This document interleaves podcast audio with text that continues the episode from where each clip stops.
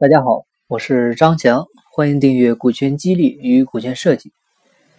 最近几年啊，培训圈呢出现了几个很火的名词啊，阿米巴、小组织、自营体、独立核算啊，做的比较好的，课堂中经常会提到的案例呢，比如有日本的京瓷模式啊，我们国内的也有，你像海尔的自营体建设啊，汉都易社的小组织等等。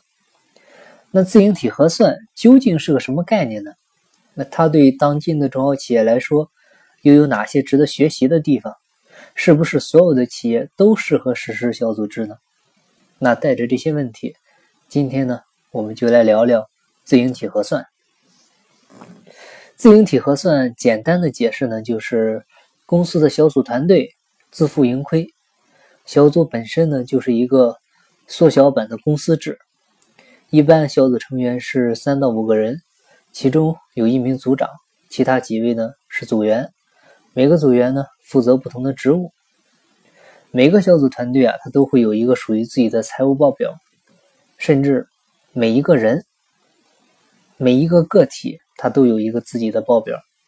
每个月大家看到这个报表的时候呢，就知道自己是盈利了多少，或者亏损了多少。小组盈利了多少，或者亏损了多少呢？也能看到，很直观。那小组组长呢，要对这个团队的盈亏负责，对这个团队的绩效负责。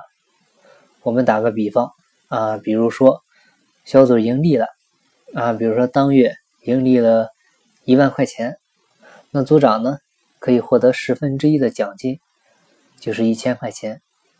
那如果是亏损了呢，组长也要为绩效负责。那就是要从自己的工资里扣除一千块钱出来，所以我们简单来看，自营体核算，直观的感觉上呢，就是财务的独立核算。那这么做有什么好处呢？第一点就是可以做到财务透明。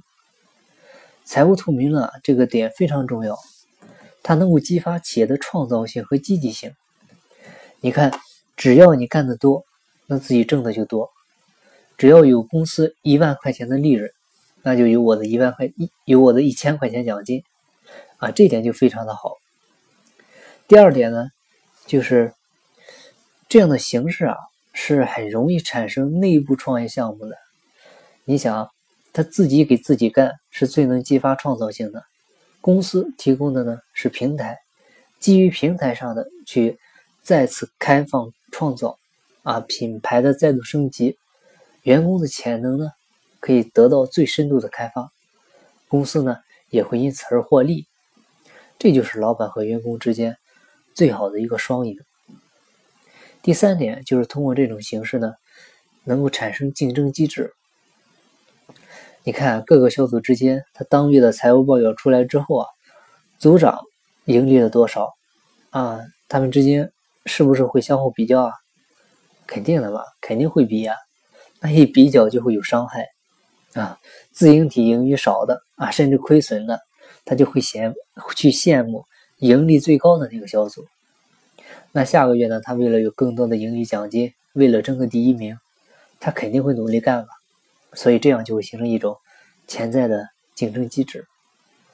第四点，从长远发展来看呢，公司的扁平化结构啊，肯定是大趋势。原先的金字塔结构式的管理制度呢，肯定是要慢慢被淘汰。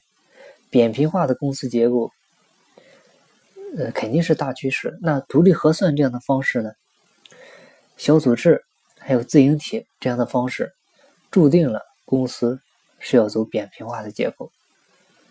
那是不是所有的企业都适合走小组织的路线啊？都适合做自营体核算呢？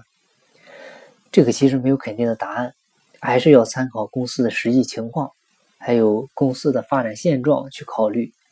比如说，你是处在高速成长期的互联网创业企业，这个阶段呢需要发挥员工的创造力、创新力，那这时候采用自营体核算就会是一种非常好的方式。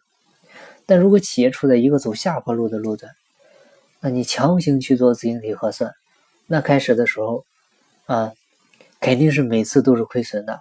那工资每次都要被扣，员工实施了之后呢，觉得你老板说的话像是在给大家画饼，那这样下来可能就导致大家的积极性从一开始就被打击了，到最后呢，可能是高管出走啊，团队分崩离析啊，这就会很现实。为什么今天要讲自营体核算的内容呢？是因为在股权激励当中啊，使用小组织的公司。结构扁平化的公司，自营体核算做的好的公司，这样的公司实施股权激励带来的效果呢，是最明显的，而且呢，操作起来也非常简单。股权激励毕竟不是万能的，它是建立在你企业良好的发展机制之上的，可以为企业呢起到一个推动作用。但是呢，你不能把它看作是决定性的作用，不能把它当成是救命稻草。只有清晰了这一点。企业呢，才能平稳向前。好，我们今天的分享就到这里。嗯，如果你想系统的在线学习股权战略管理知识的话呢，欢迎加入我们的会员，每周一期视频直播讲座，加实时问题答疑，适合企业创始人、股东还有接班人学习。